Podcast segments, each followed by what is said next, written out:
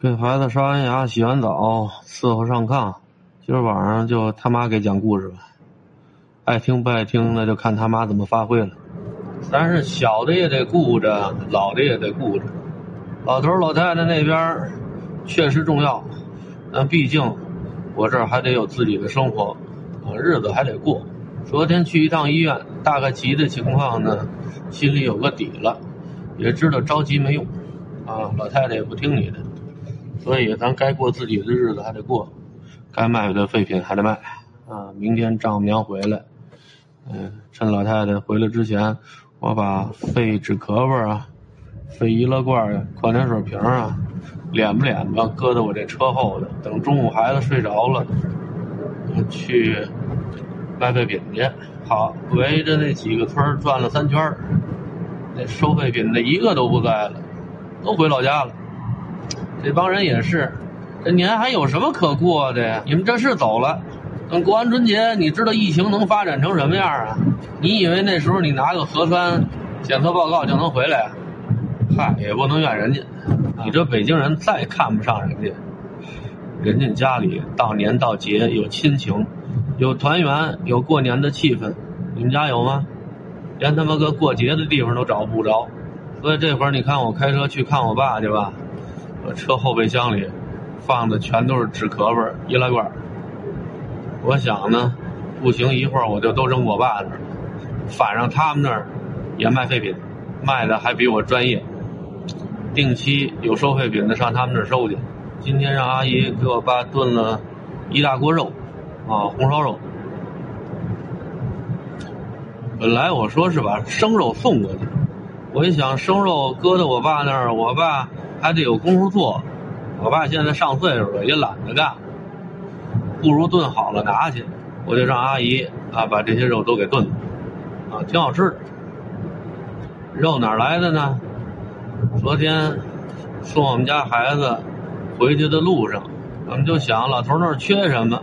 首先说就缺根拐棍儿，我爸要是不骑车，走着，安全系数确实能提高一点但是他老这么摞着锅，那还是容易摔。所以手里有根棍儿，安全。那唐人亭那点儿，正好有一个物美超市，我们家孩子说咱去那儿逛逛去吧。啊，要有卖拐棍儿的，咱给我爷买一根儿。我说那去吧。啊，正好他们不是说要吃那老酸奶吗？啊，去那儿买点去，捎带手再给他们买点大枣。你甭管西医怎么评价中医中药啊，但是这么多年，中国人这种滋补的方法，什么大枣啊、阿胶啊，呃，用了上千年了。你甭管是心理作用，还是实际的药效，多少它是管用的。而且老头老太太点名要了。正好去超市买点去，好久都不逛大超市。我们家这边虽然也有超市，呃，体量的都不够，在超市里足一通转。拐棍没买着，酸奶买着了，枣买着了。中间我媳妇给打了个电话，说孩子想吃小米锅巴，然后买点小米锅巴，啊，反正也不多。孩子馋的时候给两块吃，啊，他姐专门给买了六包，让大家吃去。零零散散，到最后一结账三百多块钱，花呗。人活着就是消费，啊，就是花钱，反正这也是过年，啊，就当是采办年货了。我们家采办这年货的货呀，写哪个字都行，你也可以写货物的货，你也可以写祸害的祸。过年赶上这么档子事儿，这一大块肉，让阿姨都给炖了，这现在就放在我副驾。这旁边的，我干嘛这么老晚去呢？一是老婆孩子都安顿好了，二呢是这会儿我爸也差不多该回小铺了，吃的喝的都预备好了，我也不想去医院看我妈，我看不看都是那个样子，我去那儿也没什么可说的，我说什么老太太也不听，她也不愿意看见我，我也不愿意看见她，那干脆我愿意看谁我看谁去。孝敬我妈的东西，给老头拿去。第二天让老头带过去，反正也不沉。刚才给我们家孩子打电话，我说你今儿去你爷爷那儿了吗？没有，我用快递买了根拐棍儿，说今天给我送到呢，我等着这拐棍儿呢。说拿上拐棍儿一块儿去，到现在这拐棍儿还没到呢。我说那这么办吧，你等着拐棍儿，一会儿晚上反正我也过去，我先到你那儿接上你，然后你把昨天买的那些东西啊一块儿带过去，给你爷爷给你奶奶拿去。我们家孩子说行吧。另外呢，就是晚上出来开车比较顺。你看现在十点了，这马路上这车比平时少多了，可不是吗？好多在北京讨生活的，这都回老家了。有的是坐火车走的，有的坐飞机走的，还有开车走的。一下路面车就少了。今儿看那个网友说，趁着你妈不在，你赶快把他那些破烂都给他处理掉吧，该扔扔，该收拾的收拾。咱没那胆儿，这老太太她毕竟还得回来。你认为的干净利索，对于她来说，那就是像剜了她的心，挖了她的肝儿一样。她自己也知道那些东西不值多少钱，哪怕说我把那些破烂都给她扔了，然后扭头给她一万块钱，行了，这是我给你卖的，她不干。这老太太她倔在哪儿呢？就是说我的生活。我用不着别人来插手，我用不着你们管，始终都是这样的。除非他自己琢磨过味儿来，哎，自己脑子里转过弯来，他自己下决定，这行。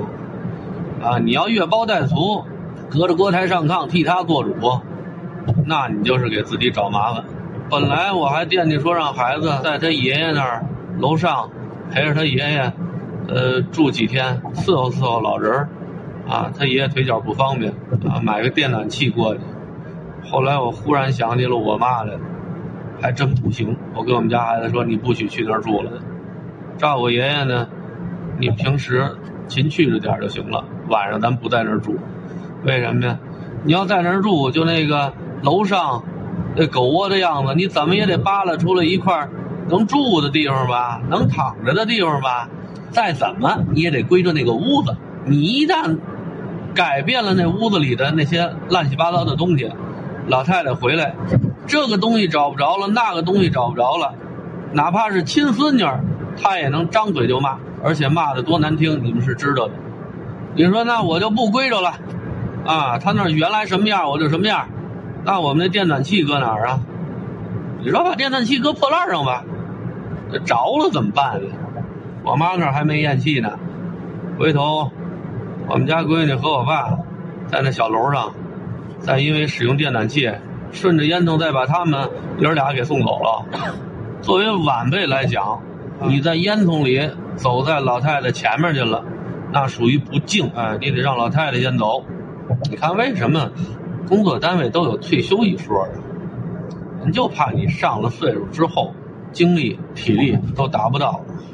许多工作你就没有办法胜任了。同时呢，咱中国有尊老敬老的这个优良传统，回家颐养天年挺好。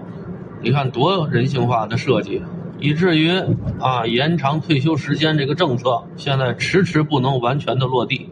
好多一线的同志都说：“好，我们好不容易盼到五十五了，盼到六十了，怎么着还要再延长五年？想累死我们啊！”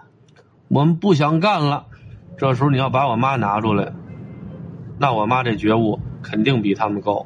七十五、七十六了，人家还顽强的坚守在工作岗位上，每天挣多少钱，这小本上记得清楚着呢，那是一丝不苟啊。你说脑子再糊涂，这账面不糊涂。